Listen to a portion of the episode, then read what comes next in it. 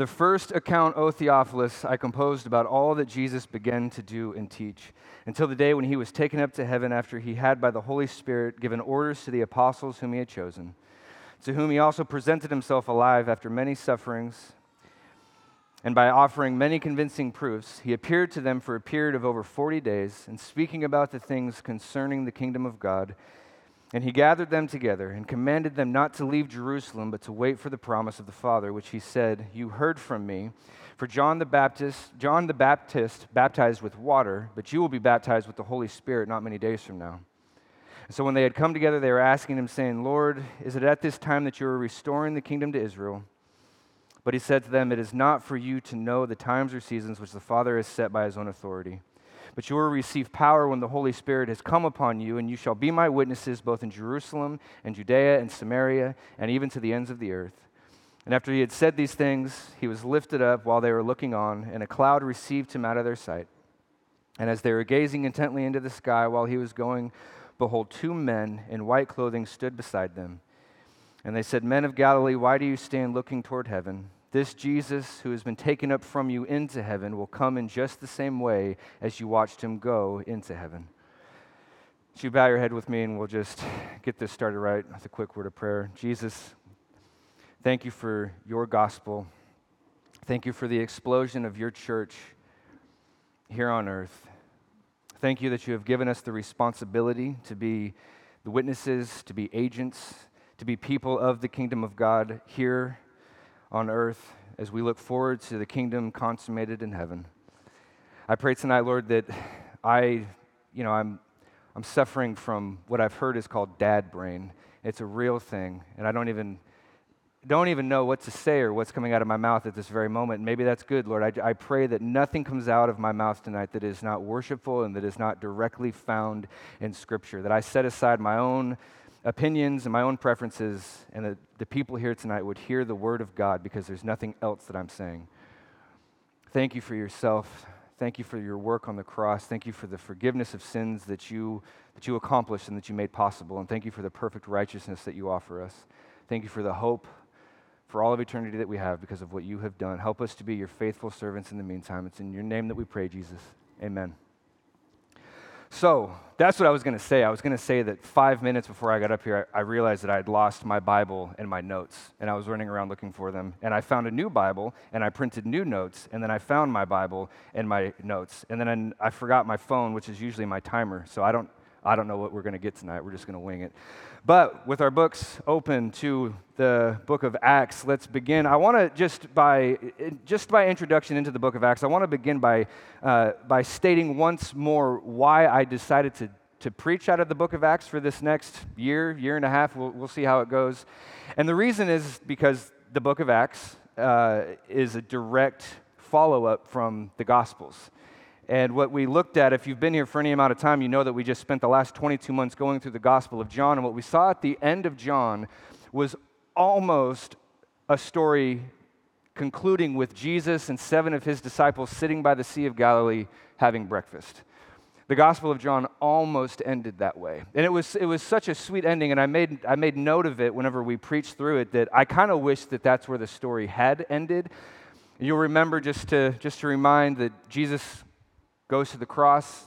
He's mutilated, he's crucified, he's, he's, he suffers a real physical human death. He's buried in a real tomb as God and as human at the same time. He's resurrected from the dead three days later. He spends time amongst his disciples as he is after he's raised from the dead.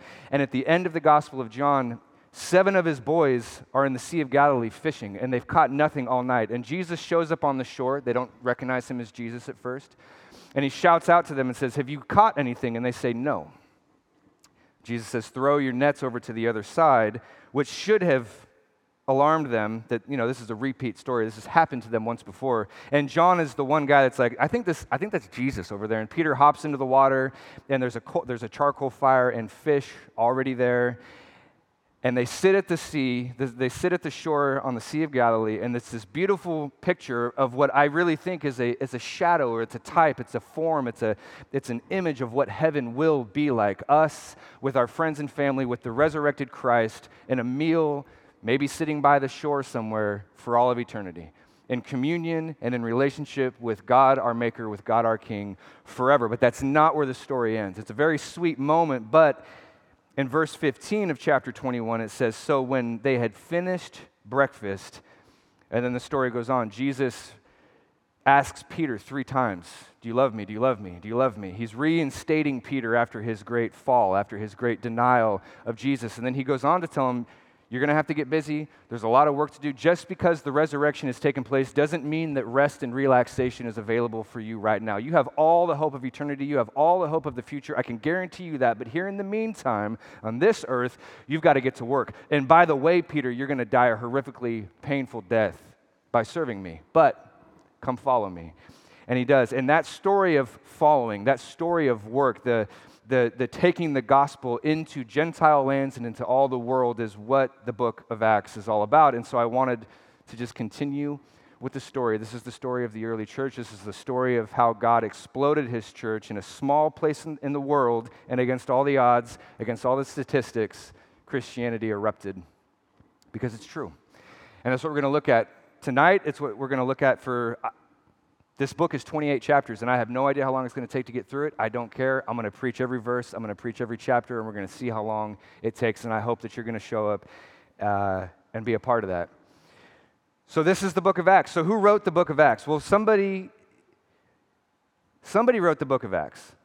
And we're given a hint right in the very first few words of, of the book. It says, The first account, O Theophilus, that I composed. So, if this is if there was a first account and this is the second account, what's the first account? Well, you probably already know this, but the first account is the Gospel of Luke itself. This is how we know that Luke wrote the book of Acts. Because if you read in the, in the book of Luke, the first few verses, you don't have to turn there. I'm just going to read this to you. Luke starts his gospel off like this And as much as many have undertaken to compile an account of the things that have been fulfilled among us, just as those who from the beginning were eyewitnesses and servants of the word, and handed them down to us, it seemed fitting for me as well having invested everything carefully from the beginning to write out it, to write it out for you in an orderly sequence, most excellent Theophilus, so that you may know for certain the things that you have been taught.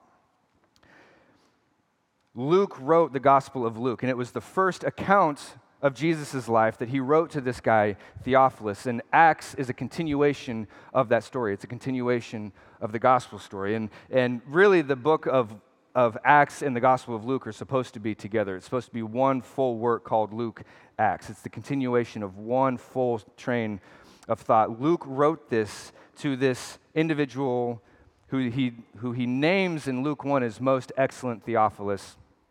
And Luke is a very interesting character. I kind of think, as I was studying about Luke, I kind of think that Luke is the unsung hero of the New Testament. If you read through the New Testament scriptures, you hear a lot about Peter, you hear a lot about Paul. Everything is about Jesus. But Luke is someone who doesn't get a whole lot of spotlight. And it's kind of too bad because he was a stud. We know through we know that from the book of Acts and through the writings of the apostles that Luke was was a hardcore committed missionary all the way to the end. He was a personal friend of Paul the Apostle. He even traveled with Paul the Apostle. We're introduced to Luke for the first time in, in Acts chapter 16. If you sat down and you just read all of Acts from, from, from one end to the next, from beginning to end, you'll, you'll see that the first half of the book has a lot of they went to this place and they went to that place and this happened to them and those people did this to these men. And then when you get to chapter 16, everything becomes everything becomes first person plural. We went to this place. This happened to us. Luke in chapter 16 joins forces with Paul and, and, and, and continues with him in his missionary work and continues with him all the way to the end.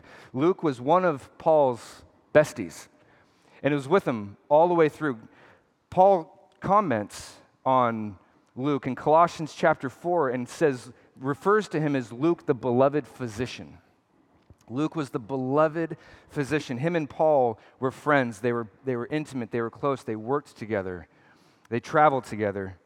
And Luke was probably very, very well introduced with Paul because he was, he was a physician. He was a doctor. He was a historian. He was a missionary. He was uh, he was a hard worker in the gospel, and he was a doctor. And all the way to the very end of his life, Paul writes this in the last, in the last letter that he wrote to his apprentice Timothy. Paul says this in 2 Timothy verse 4, chapter 4, verse 11. He says, Demas has left me, Crescens has left me, Titus has left me, but Luke alone is with me. All the way to the very end, Luke was faithful at, at the risk of his own peril, at the risk of his own life, certainly at the risk of his livelihood. In 2 Corinthians chapter 11, Paul writes out the list of all the things that have happened to him. And he says in verse 24 that I have five times received the 39 lashings, which every time you got whipped 39 times, it would tear your body to hamburger meat. And it's most likely Luke that was there as a doctor who helped mend Paul back to health. Luke is the unsung hero of the New Testament. He gets very little attention, but he is a big part of what we have here. In fact, and I, I actually did this a couple times this week, I asked people, and I, I thought this too, I asked people who wrote the bulk of the New Testament. Of the 27 books we have in the New Testament, who wrote most of it? And without fail, everyone says Paul. Paul wrote most of the New Testament. He wrote 13 letters, he wrote 13 of the books that we have in our New Testament canon. And that's a lot. But if you actually, if you take Luke's writings, if you take the book of Acts and the book of Luke and put them together, it's more than all that Paul wrote. Because Paul wrote a lot of books, but a lot of them are, are pretty small, right? So Luke and Acts actually compiles more of the New Testament together. Luke wrote the most of the New Testament. He was a physician who traveled with Paul all the way to the bitter end, even when everybody else had left him behind. This is the guy who wrote, who put together this book that we have here in front of us. And he writes it to Theophilus, the first account, O Theophilus, that I composed about all that Jesus began to do and teach. We don't know much about Theophilus, but it, it just for the sake of, of, of study and, and because we're here, he most likely was some sort of Gentile, but probably maybe even a Roman official, because in Luke 1, he's referred to as most excellent Theophilus. And that title, most excellent, is, is only attributed to people who have some sort of high standing. We see that same that same title used in Luke 24 and Luke 26, oh, oh most excellent Festus, most excellent uh, Felix. These are, these are rulers, these are governors of Rome. So Theophilus is probably someone of high standing. And this, this isn't any, any battleground that I would ever die on, but some people ask, why is the most excellent in Luke, most excellent Theophilus, but in Acts it's not? And some people say, well, it's probably because Theophilus actually became a believer in Jesus when he received the gospel, and he's no longer this highfalutin regal type, but he's just a bro. And so he's no longer most excellent. He's just, oh, Theophilus, our homie. But that's for that's just that's just there. I don't know if that's actually true or not. But Theophilus was receiving these letters, whoever he is. I composed all about Jesus began to do and teach. What could possibly not be done? If the gospel is about what Jesus began to do and teach, what is he still doing and teaching? And in one sense, just like the kingdom of God, the kingdom of God is what we call now and not yet. It's here in part, but it has yet to be fully consummated. And the work of Jesus, in one sense, is absolutely done, absolutely final. Nothing can be added to it at all. His work of redemption is finished. On the cross, Jesus cried out in John 19 30, It is finished. The price for sin has been paid, the sacrifice has been made, it is done. The law has been satisfied. It has been lived. It has been upheld. It has been satisfied. It is done. Jesus is the Lamb of God who takes away the sins of the entire world for all time. That work is finished. The writer of Hebrews says in chapter 10, verse 12, that Christ offered for all time a sacrifice for sins and then sat down at the right hand of God. Guilt is lifted, sin is paid for, the work is done. And now, salvation being saved, being born again of the Holy Spirit, entering God's family for eternity is a matter of faith that is a gift of grace. Ephesians 2, verses 8 and following. It's not by your own works that you're saved, it is a gift of grace that it's given to you by faith. Believing in Jesus Christ, believing Him as Lord, believing Him as God who died for your sins, paid the price, and gives you His perfect record in its place. He who knew no sin became sin. It's done the continuing of the work is what Acts is all about. It's taking the gospel truth, it's taking everything that Luke compiled in the Gospel of Luke and now proclaiming it to the world. It's a work that is, that is, a, that is inaugurated here in the book of Acts and it's continued all the way through church history to this very moment that we're living in right now. It is what we do as Christians. We tell people about the hope and about the life and about the love of Jesus Christ, about the dangers of sin and death and hell, and the fact that we are fallen creatures that need a Savior despite what our autonomous, hedonistic selves would like to believe. We need Jesus, we need a Savior. In Romans 15 18, Paul says, I will not speak of anything but what Christ has worked through me.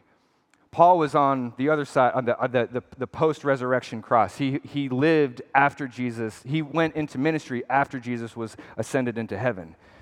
But Jesus was still working through him. And Paul says, I won't talk about anything except what Jesus is doing through me. Jesus is working through his people by the power and by the presence of God the Spirit, the third person of the Trinity. It was true then, it's true now, it's what we're still doing here. So, what Jesus began to do and teach was in the gospel. What he's continuing to do and teach is what has already happened. We don't teach new doctrine. We don't teach new truths. We go back to the Old Testament. We go back to the New Testament. We go back to Scripture and tell the world here is what is true about the entire cosmos. Here is what is true about you. Here is what is true about life. His name is Jesus. We proclaim and we evangelize and we preach and we spread the word because that's what Jesus wants to do through us. He, we are his agents, and he gave us orders to do so, which is verse 2. Until the day when he was taken up to heaven, after he had, by the Holy Spirit, given orders to the apostles whom he had chosen. He gave orders to them. He gave orders to them in many places, but the one, the one spot that I'll pick out is in John chapter 20. After he's risen from the dead, he takes the disciples, and it's this mysterious moment. He breathes on them and he says, Receive the Holy Spirit.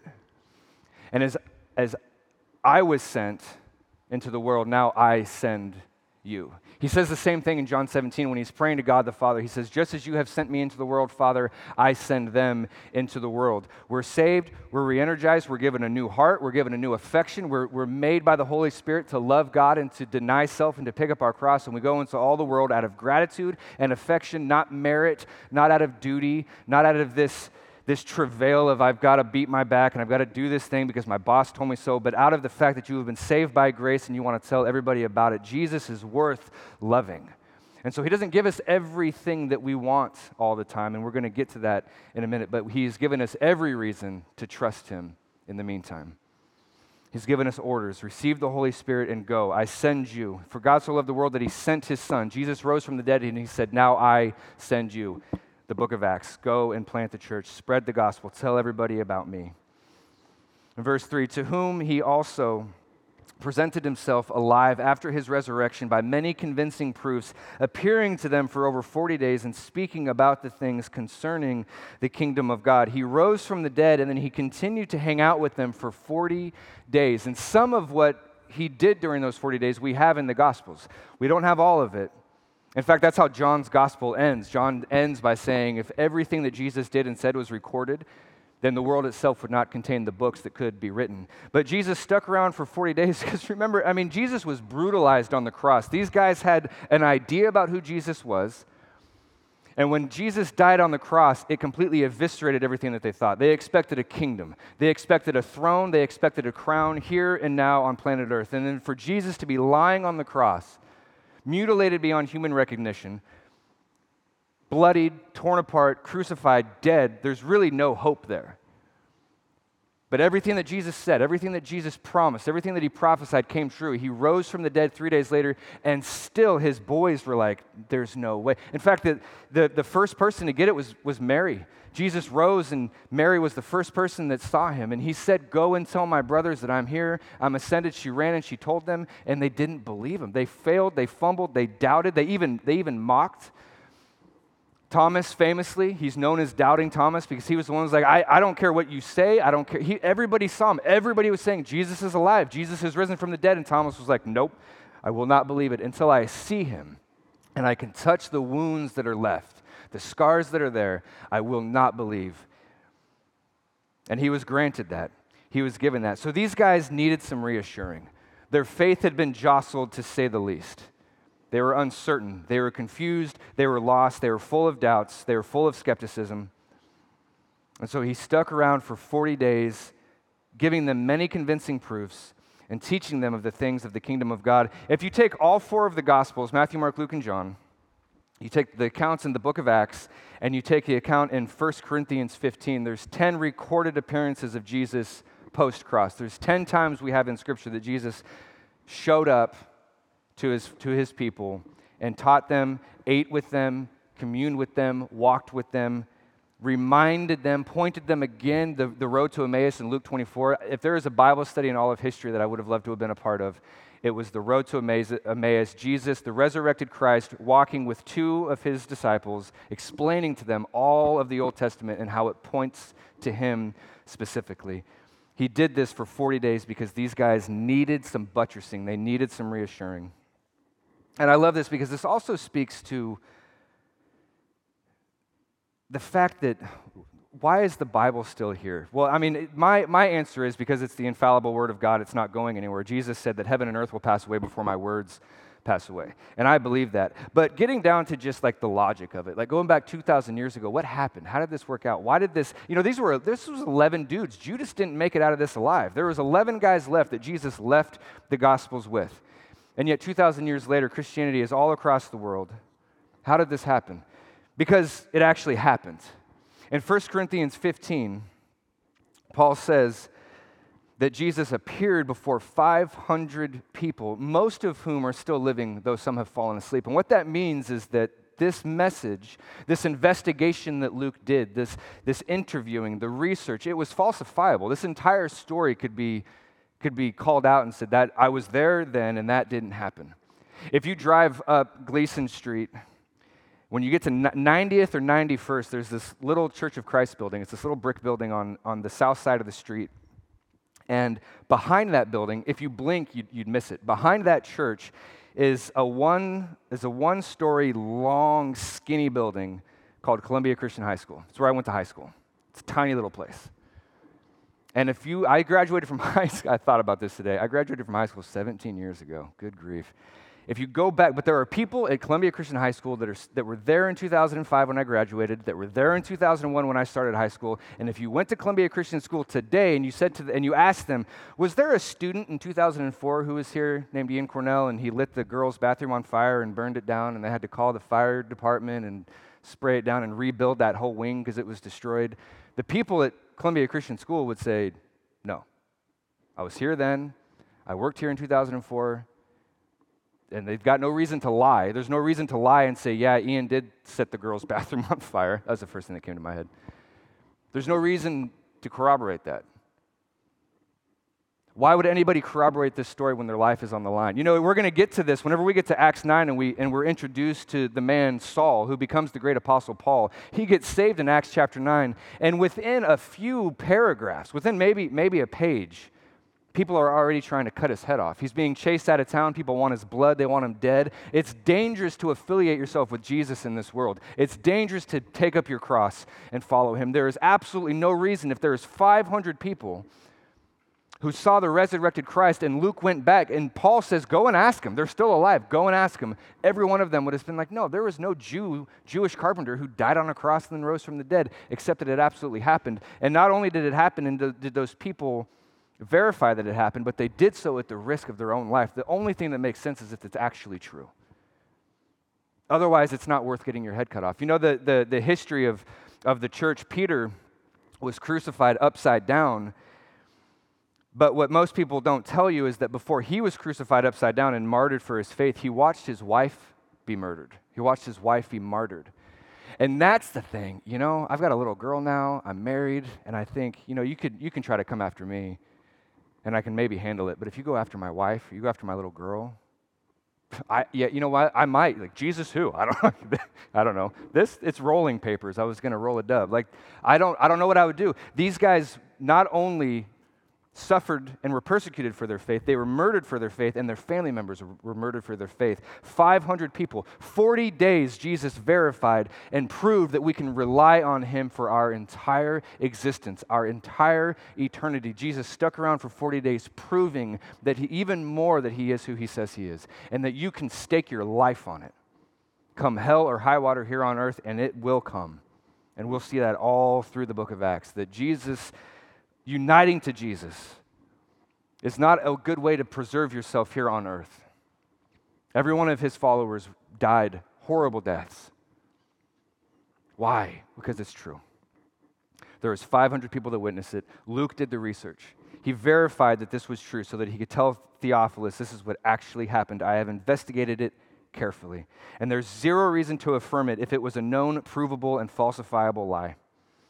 He stuck around for 40 days, proving that he is who he says he is, buttressing his people, sending them out into, to be the apostles that turned over the world, and he was teaching them of the kingdom of God. And you could do a whole study on the kingdom of God, but suffice it to say that the kingdom of God came with Jesus. The character of his kingdom, the reality of his kingdom, the influence of his kingdom. When he showed up and he started doing miracles, he started casting out demons, he started healing the sick, he started banishing leprosy, raising people from the dead. What he was doing, we call it supernatural events, but actually what it is is that Jesus was putting things back to their natural state because the world was created not to decay. The world was created not to atrophy, not to die. Death and sadness and crying and, and manipulation and abuse was not a part of the original script. Sin has done that. And so when Jesus showed up and, and he cast out death and he cast out demons and he cast out disease, he was bending reality back to the, to the creation that it actually was to begin with. That is part of the kingdom of God. That is part of why we are to be salt and light. We're to, supposed to be Jesus people. When we see something, what does salt do? It preserves. When we see something rotting, when we see something decaying, we get in there and we preserve. We preach the gospel. We're kind, we're patient, we pray for those who persecute us, we turn the other cheek because this isn't our kingdom. I'm not looking for a reputation here. You can bash me all you want. I'm going to tell you about the love of Christ. Democrat, Republican, Trump, Biden, it doesn't matter. People are dividing for all sorts of reason. Christians are supposed to stand in the middle and say, both y'all, I love you. It's not blue, it's not red, it's not anything else. It's part of what made Jesus so controversial because the religious leaders pointed their fingers at him and said, But he's a friend of tax collectors and sinners. Can this really be the Messiah? Yeah, it's mercy, it's grace, something that the, the Pharisees knew nothing about.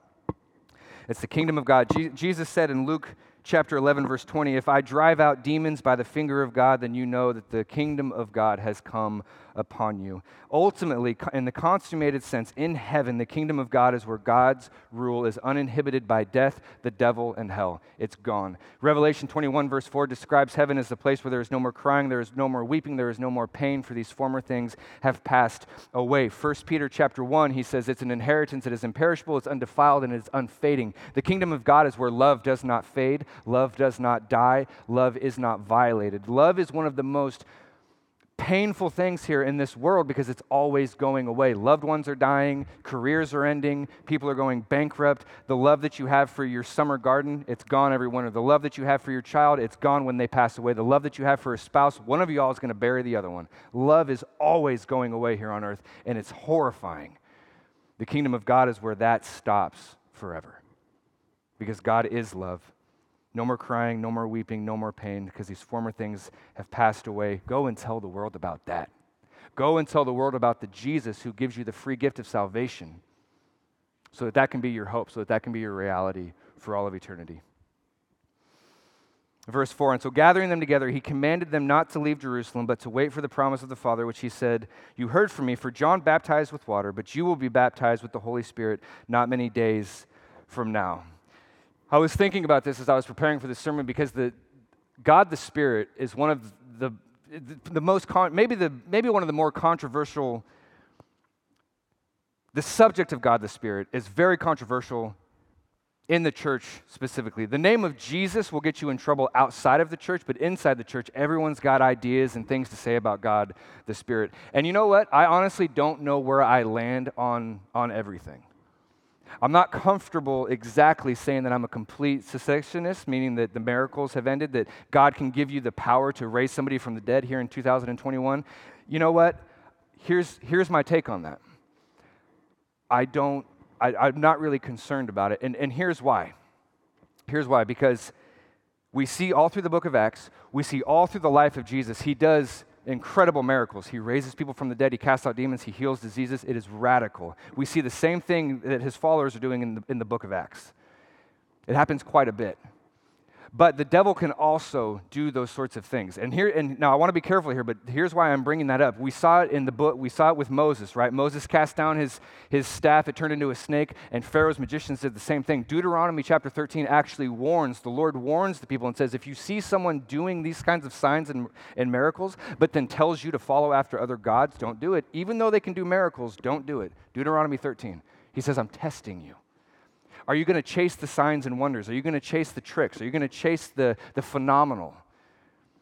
Because the devil might be able to fabricate and falsify miracles, but what the devil cannot do is falsify or fabricate somebody saying Jesus is Lord. That the devil will never do, and that is a miracle. Now, I'm not going to dig in my heels too deep about miracles and prophecy today in 2021. I'm not exactly sure where I land on it, but where I do land is that turning a sinner's heart around to confess that Jesus is Lord and actually having an affection for his law, an affection for who he is, wanting to pursue Jesus at the, at the, at the casting away of all else, to have a heart like the Apostle Paul that said, All of my pedigree, all of my resume, all of my earthly achievements, I, I count them as rubbish for the surpassing worth of knowing Christ. That is not a man made construct. That is a that is a Holy Spirit inspired, miraculous event that takes place in the heart and the soul of a human being. That is a miracle. And that is what I am after. That is what I'm called to do. I'm not called to cast out demons. It might happen. It might happen. Josh White, Josh White has seen that happen. I don't know if it's like just like boom, you can do it like we see in the New Testament. I don't know. I've never seen it done anecdotally. I've never experienced it. But I'm not saying that it couldn't happen, but I'm saying that what we, we should be paying attention to is that the Holy Spirit's mission is to point to Jesus Christ. That is the point. If you can if you can prophesy and perform your miracles and it lifts up the name of Jesus, then I say yes and amen. But there's too many people out there waving their microphone and people are falling down in holy laughter, and at the end of the story, it's give me money, give me money, give me money. Kenneth Copeland has a private jet. Whatever, dude. Like, I just, I, Jesus, the name of Jesus Christ is not lifted up with that sort of talk. It's not. The holy name of Kenneth Copeland or the holy name of Ian Cornell. I don't, I don't want to do that. I don't want to play that game. We're, we're told from the lips of Jesus himself that the main, the main duty of God the Spirit is to remind us, to point, to us, point us to Jesus Christ, what he did and what he's told us to do. And if that includes miracles in 2021, we can have that conversation later. But preach the gospel. It's the gospel, Paul says. The gospel is the power of God unto salvation. It's the gospel. That's what it is. It's the power of God unto salvation. The gospel itself, what Jesus has done. He says, Jesus says in John 14, verse 26, promising the Holy Spirit, he says, The Holy Spirit, whom the Father will send in my, my name, will teach you all things and bring to remembrance all that I have said to you. In John 15, 26, he said that the Holy Spirit will come and he will testify about me. God the Spirit is a light that points to God the Son, Jesus Christ. That's what he does. He does it in your heart and he does it through your ministry. He's pointing to Jesus Christ. Every believer. Now, here's what we see in the book of Acts, and this is my take on it. If, we, if you disagree with me, we can talk about it over a cup of coffee later. Every, every believer, every person who comes to an authentic saving faith in Jesus Christ receives the Holy Spirit because it's a miracle. God the Spirit has to change your heart. You must be drawn. Anyone who confesses with their lips that Jesus is Lord and believes in their heart God raised him from the dead will be saved. And Ezekiel, this is New Testament and Old Testament. Ezekiel 36, Yahweh says this He says, I will sprinkle clean water on you, and you will be clean from all your uncleanness. And from all of your idols I will cleanse you, and I will give you a new heart, and a new spirit I will put within you. I will remove your heart of stone, and I will give you a heart of flesh. I will put my spirit within you and cause you to walk in my statutes and to be careful to obey all of my rules. 1 Corinthians, New Testament, 12, 13, Paul writes, By one Spirit we've all been baptized into one body, whether Jew or Greek or slave or free, we are all made to drink of one Spirit. The family of God, those who are born of God, those who are born again, John chapter 3, unless you are born again, you cannot even see the kingdom of heaven, Jesus said. The Spirit moves where He will, like the wind. You'll never know where it's coming from or where it's going. You see its effects, but you can't tell its direction from one moment to the next. It does what it wants. The Spirit of God does what He does. And He points to Jesus Christ. We're given a new heart, we're given a new affection. And you know, the thing about a new heart, I'm going to I'm going to go over tonight. I wasn't planning on saying this, but I've been thinking about this a lot because I try to like understand more a, a new heart, a new affection. Like, I don't One of my best friends hates broccoli. And he's like, I can't make myself like broccoli. I can't make myself do it. That's what God the Spirit does. God the Spirit changes your appetites. He changes your affections from self to Christ. And I saw this I saw this video of someone recording an alligator in Florida walking up out of a bank and it it passes this beautiful like 2015 motorcycle. It was a, I think it was a Harley Davidson. It's a very quick shot. I'm a Harley fanatic and I, I can't tell, but I think it was a Harley. This alligator just walks right by it ignores it, doesn't even cast an eyeball over at that Harley. It just because he's an alligator. He doesn't care about motorcycles. It's not in his nature. You can't make an alligator stop and go, that's a cool motorcycle. It's a V twin. Dope. Six speed? All right. An alligator doesn't care. You don't care about God's law. You don't care about God's will. We're born. The, the Bible says that we're born children of wrath. We're born sinners. We're born with this innate rebellion, this innate rejection of God. We want to pursue our own lust. We want to pursue our own appetites. And to change that, to actually change an appetite, is the work of God the Spirit. That's what He does. The Lord says, I will take out your heart of stone. I will give you a heart of flesh. I will put a new spirit in you and cause you to walk in my statutes. He'll make us want to obey. And that's the beauty of moments like the, the, the, Sermon on the Mount in Matthew 5, Jesus is like, even if you don't murder, but you're mad at your brother, it's the same sin. Well, then all of us are murderers. And Jesus' point is yes, you cannot save yourself. You need a new heart, you need, you need to be regenerated, you need a Savior. But to care about that Savior, to actually believe, to look at Jesus on the cross, which this is a repugnant thing to look at Jesus on the cross and say, I did that and I actually deserve that. In a culture like ours, it's all about elevating the individual in all of the romantic ways that you possibly can, the self elevated ways, to look at Jesus bloodied on the cross and go, that's actually what I deserve. And that this sin that he died for, it's my sin, it's my fault. That's a miracle. Because we look at Jesus on the cross and we're like, I had nothing to do with that. I had nothing to do with that. Don't put that on me. God opposes the proud, he gives grace to the humble.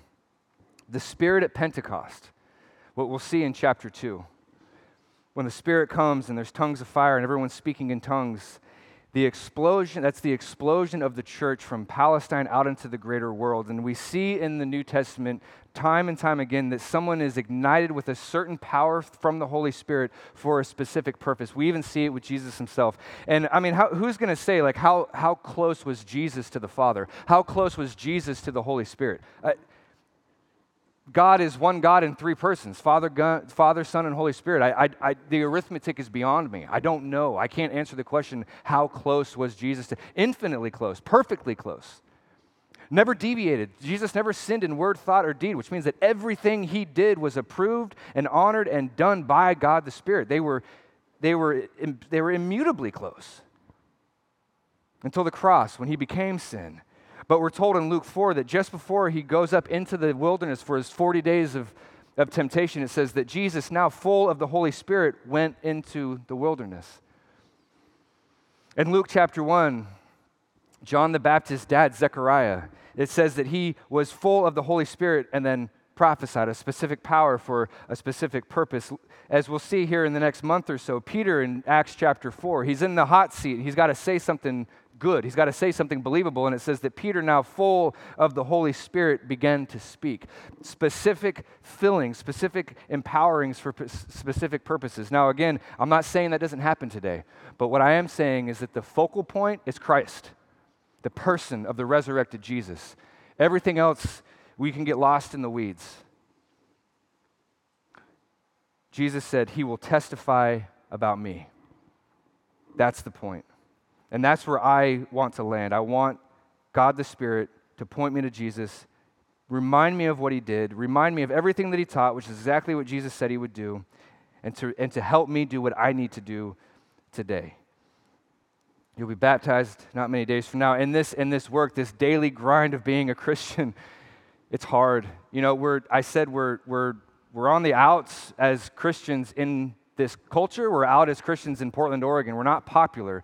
And so we need help to endure. The staff here at Door of Hope is reading a book right now called A Long Obedience in the Same Direction. And the Holy Spirit's empowerment to keep us faithful to Christ, even in the midst of persecution and hatred and all the rest, that in and of itself is a miracle. It's spoken of in Philippians 2.13. Paul says, For God who God works in you both to will and to work for his good pleasure. Just the daily grind, the power of what I would call persistence and patience, living this Christian life day in and day out. It's not easy. And so much of the New Testament is reserved for, for teaching us how to do it, how to keep our minds focused, how to keep our lives focused on the person Jesus Christ, following him closely. And we cannot do that without the Holy Spirit inside of you going, hey, you're thinking about this wrong. You're doing this wrong. You're, you're under grace. You're not under law. You're safe. Relax. Preach. you're a plumber. You're an electrician. You're a tile guy. You're a stay at home parent. God the Spirit works through you, reminding you of who Jesus is, both to will and to work for the Father's good pleasure. That, in and of itself, is a miracle of God the Spirit.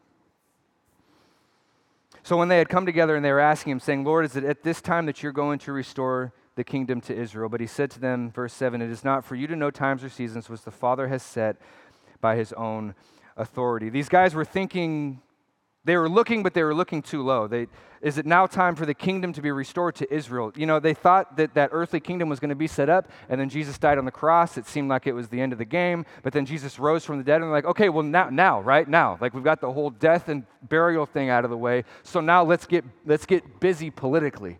Let's get these Romans off of our back. I mean, the area of Palestine, the northern and southern kingdom, I mean, all through the history of Israel, they were under the rule of, I mean, they came out of Egyptian slavery, and then they were under the rule of the Babylonians, and then the Persians, and then the Greeks, and now they're under the rule of the Romans. And they're like, is it finally now the time that Israel will be allowed to spread her wings? They no doubt knew what the prophet wrote in the book of Isaiah Israel shall blossom. This is Isaiah 27, verse 6. In days to come, Jacob shall take root, and Israel shall blossom and put forth shoots, and will fill the whole world with fruit. Jesus, is it now the time that Israel is going to fill the whole world with fruit? Let's get the Romans off of our back. Let's get some independence. Let's get, let's get rid of that pesky tax. I don't like that thing. Let's overthrow these dudes. And Jesus says, no. Not only were they not thinking about the kingdom right in its, in its timing, they weren't thinking about it rightly in its breadth or in its, in its magnitude. He says it's not for you to know. And friends, that is, our, is that not our least favorite thing to hear? Lord, I want to know. And he says, No. I'm not giving you the answer. Do you trust me? Do you trust Jesus? Do you trust Jesus with the things that you don't know? Deuteronomy 29 29 says that the secret things belong to the Lord, but the things that have been revealed are ours. But in this moment, Jesus is saying, times and seasons, you don't need to know. Jesus even said in Matthew 24, the Son doesn't know. Jesus said, even I don't know, just the Father, which is mysterious because he's truly God and truly man simultaneously. His sovereignty must have somehow been used to limit the things that he had insight to. But, anyways, he says, I don't know. And he says to the disciples, You're not going to know. Follow me. End of the Gospel of John. Peter, you're going to die. Things are going to happen to you that you don't like, but follow me. And, and Peter turns around and what's he do? He says, Well, what about, what about, my, what about my, my buddy John? What's going to happen to him? And Jesus says, If it's my will that he remains until I return, what is that to you? You follow me. And friends, we have to get real and ask, ask ourselves that question. It's not my faith. It's not your faith. It's not your parents' faith. It's, it, it's it's your faith. It's not your, your parents' faith. It's not your friend's faith. It's not your pastor's faith. Who is Jesus Christ to you? Do you trust him with your life? Is he your Savior? Is he your King? I cannot answer that question for you. All I can do is tell you how good he is by what is revealed to us in Scripture. It's not time for you to know. It is not for you to know, but good grief, has he not given us every reason to trust him in the time between? And we don't know how long our sojourn is going to be. We don't know when Christ is going to return, and we don't know how long individually we're going to serve the Lord because any one of us could die tomorrow and our service will be up. We just don't know. But Jesus says, Never mind that, follow me. And I love this. Here's a reason to trust him. Here's a reason to love him. It's subtle, but it's right here. It's easy to miss, but it's right on the page. He says, It's not for you to know the times and the seasons that the Father has set. I love that. He doesn't say, My Father because he's resurrected from the dead. He's paid for sins. Those who put their faith and trust in him are now sons and daughters of God. And the Bible says that we're brothers. The writer of Hebrews says that he is not ashamed to call us brothers. In John chapter 20, Jesus raises from the dead and he sees Mary, and Mary grabs a hold of him and, and he says, Go and tell my brothers that I'm going to ascend. Romans 8, verses 16 and following. The great 8, Romans 8. Read Romans 8. Romans 8 is a absolutely wonderful, wonderful chapter. It says that the Spirit testifies, God the Spirit testifies with our spirit that we are children of God. And if we are children of God, then we're heirs of God. We're co heirs with Christ. We are Christ's siblings. The relationship in heaven will be very different, but here on earth, that's the imagery that we're given. He says, the Father. It's our, our Father who, are, who is in heaven, hallowed be thy name, our Father, not just Jesus' Father. He invites us into the family. He takes the rebel, he takes the rejecter, he takes the cynic, he takes the sinner, cleanses them of their sin, and seats them at the family table and gives them the family name. You don't need to know when I'm coming back. Just know that my Father is your Father. Verse 8. But you will receive power when the Holy Spirit has come on you, and you will be my witnesses both in Jerusalem and Judea and Samaria and to the end of the earth.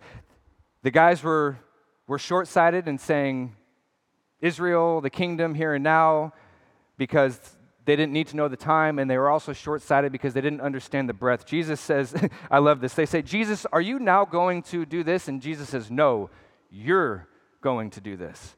And it's not just Israel. The family of God, the kingdom of God is not just Israel, Jerusalem, Judea, to Samaria, and to even the ends of the earth. We are to be witnesses. And friends, I don't like to tell people what to do a whole lot, but I have to tell you what to do. If we're to be witnesses of the resurrected Christ, if we're to be his agents, then we have to know our Bibles. We have to know what we're we have, to, we have to know what we believe. We have to know what we believe, and we have to believe what we know. We have to read our Bibles and tell the world this is it. This is Him. And there is no other way. That Jesus is the way, the truth, and the life. There's no other way to the Father except through Him. That is it. We need to know what our Bibles say that, so that we can preach with conviction, so that people know that we're actually that we actually believe what we're saying.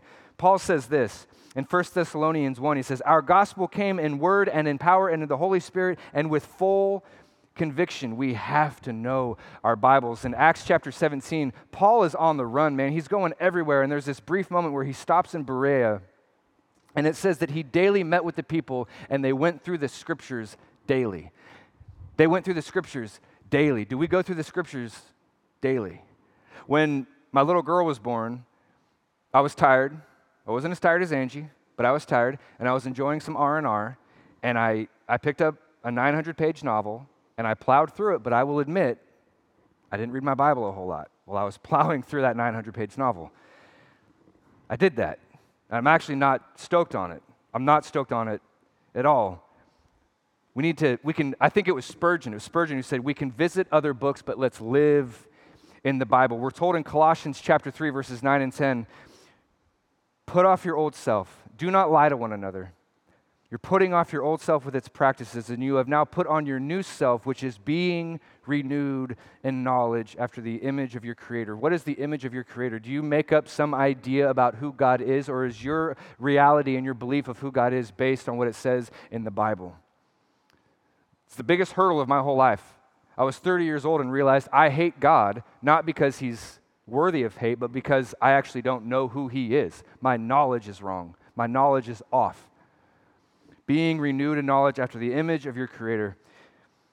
I'm, bar- I'm burning this point as much as I can. Second Peter, the, the, the letter of Second Peter, he says this For this very reason, also applying all diligence in your faith, and moral excellence, supply to your moral excellence knowledge, and supply to your knowledge self control, and to your self control perseverance. Supply knowledge. You're being renewed in knowledge. The Bible says to let the word of Christ dwell in you richly, and you won't be able to not be convicted whenever you tell people about Jesus because he is absolutely compelling. His love compels us, Paul says, and if you know him through his word, through how the Holy Spirit makes Jesus so much more real to you through the inspired word, infallible word of God, you will know Jesus. He's alive inside of you, and you will not help but be able to tell people about him. Our gospel came with conviction, with the Holy Spirit, and with power. You are my witnesses. Go. Jerusalem, Judea, Samaritans and all the rest of the world. And you know that the, that the followers of Jesus, the, the, the, apostles at that moment, heard that and they're like, You've got to be kidding me.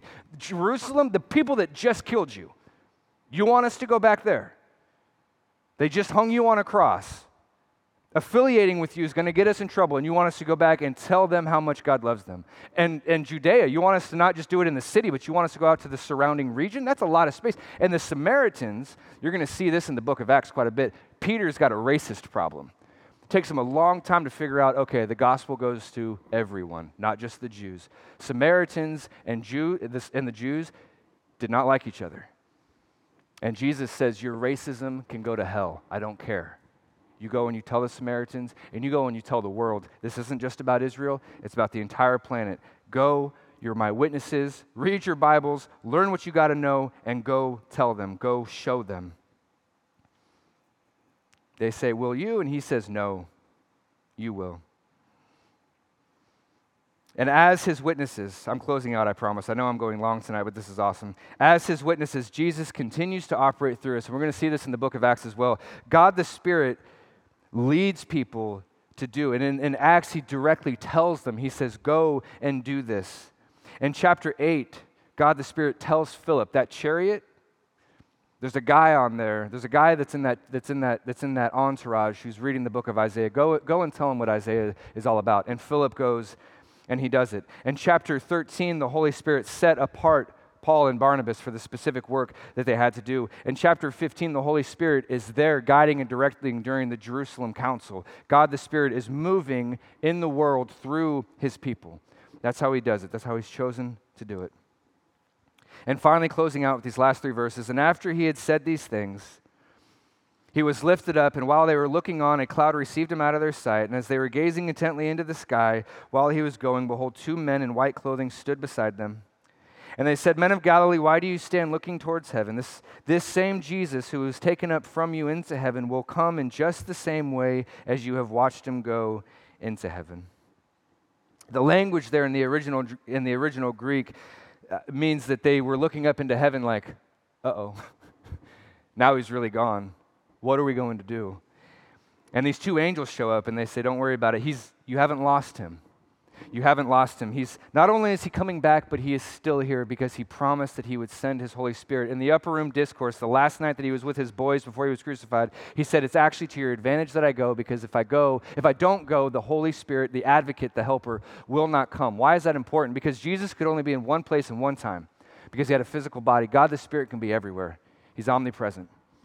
You can be locked in the deepest, darkest dungeon, and Jesus is with you because he's not bound by a body, because he went up into heaven and he came, he sent his spirit down to us, working through us daily. When, uh, when Jesus was resurrected, the same story, he appears to Mary. Mary grabs onto him and he says to her, Don't hold on to me, but go and tell my brothers that I'm ascending. And he didn't say, Don't hold on to me, because it was like, Don't touch me. Like it's taboo or something. I mean, because then he went to Thomas and he was like, Hey, touch me, check this out. I'm real. But what he was saying to Mary is, don't hold it, don't, I, I'm going to ascend. Don't hold on to me physically. Something better is coming. And it must have been so, it's hard to imagine. But even Jesus said, it's to your benefit that I go. His spirit is omnipresent, doing the work of Jesus all over the world, available at any time, any place, at any moment. You don't have to go to a temple, you don't have to go to a mosque, you don't have to go to some specific geographical location or a specific building or be with specific people. You can, you can pray to the living God at any time. He's available to you. One of the most moving moments that I've, that I've had as a Christian was listening to a sermon by a pastor who was preaching. I used to remember the name. It was the, it was, it's a, it's a high security prison, maximum security prison in the Midwest there's a thousand men in that prison, and every single one of them is going to die there. And this pastor stood there in front of these men who will never see the light of day again, so to speak. And he said to them, What Jesus brought, what Jesus made available, what Jesus has for you is available for you here. Maybe nothing else is. Maybe you'll never have a milkshake again. Maybe you'll never ride a roller coaster. Maybe you'll never see your children. Maybe you'll never get married. Maybe you're going to die in a, in a room that's six by eight cinder block walls. But Jesus is available to you. And so Jesus said, Don't hold on to me. It's to your advantage that I go.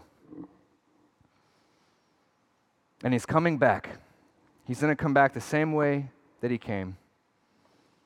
The prophecy of Daniel chapter 7, the Son of Man rising up and taking the throne next to the Ancient of Days, That day is coming. The kingdom will be consummated. Jesus will come back. We don't know when, but do you trust him in the meantime? Let me give you these words as we close. Do you trust Jesus in the meantime? This is a, this is a miracle. You know the kind of miracle that I want is this kind of is this kind of miracle. Ephesians chapter 3 verses 16 and following. Paul writes this that according to the riches of his glory he may grant you just listen to these words that he may grant you to be strengthened with power through his spirit in your inner being. Why? so that Christ may dwell in your hearts through faith. That you being rooted and grounded in love. What are you rooted and grounded in? What is, what is your deepest, if you're here tonight and you're a Christian, do you still struggle with believing that the deepest, most fundamental truth of who you are is that you are loved by the God of the universe, the God who holds up the entire cosmos? He loves you. Do you believe that? Do you need to hear that again? Do you need to be reminded of that? Fine, but know that. Grounded in love, and that you may have strength to comprehend with all the saints what is the breadth and the length and the height and the depth, and to know the love of Christ that surpasses all knowledge, so that you may be filled with all the fullness of God. I don't even entirely know what that means, but I want it. When I'm in traffic, when I'm burping Ella at four o'clock in the morning, Ella, Ella, Ella spit up a couple weeks ago and there was still a little bit of it in her mouth. And then she sneezed. And it was this like vomit projectile, poof, just right in my face. It was in my hair, it was in my eyelashes. I want to be filled with all the fullness of God at that moment. That's a miracle. That's what I want. Parenting is already tough, and I'm calling out to the Lord, I need the fullness of God. And there, there he is, God the Spirit. Jesus has ascended, but he is not aloof. He is still working. He is still present. He did not raise from the dead and ascend into heaven and clean his hands and say, okay, I'm done with them. I have done my share. I'm through. He's still working. He's still ministering. He's still loving. He's still pursuing. He's still sanctifying. He's still saving for the whole world. Jesus' ascension means that he's available even today, 2,000 years later. He's that thorough. He's that comprehensive. He's that big. He's that good. Amen. Amen.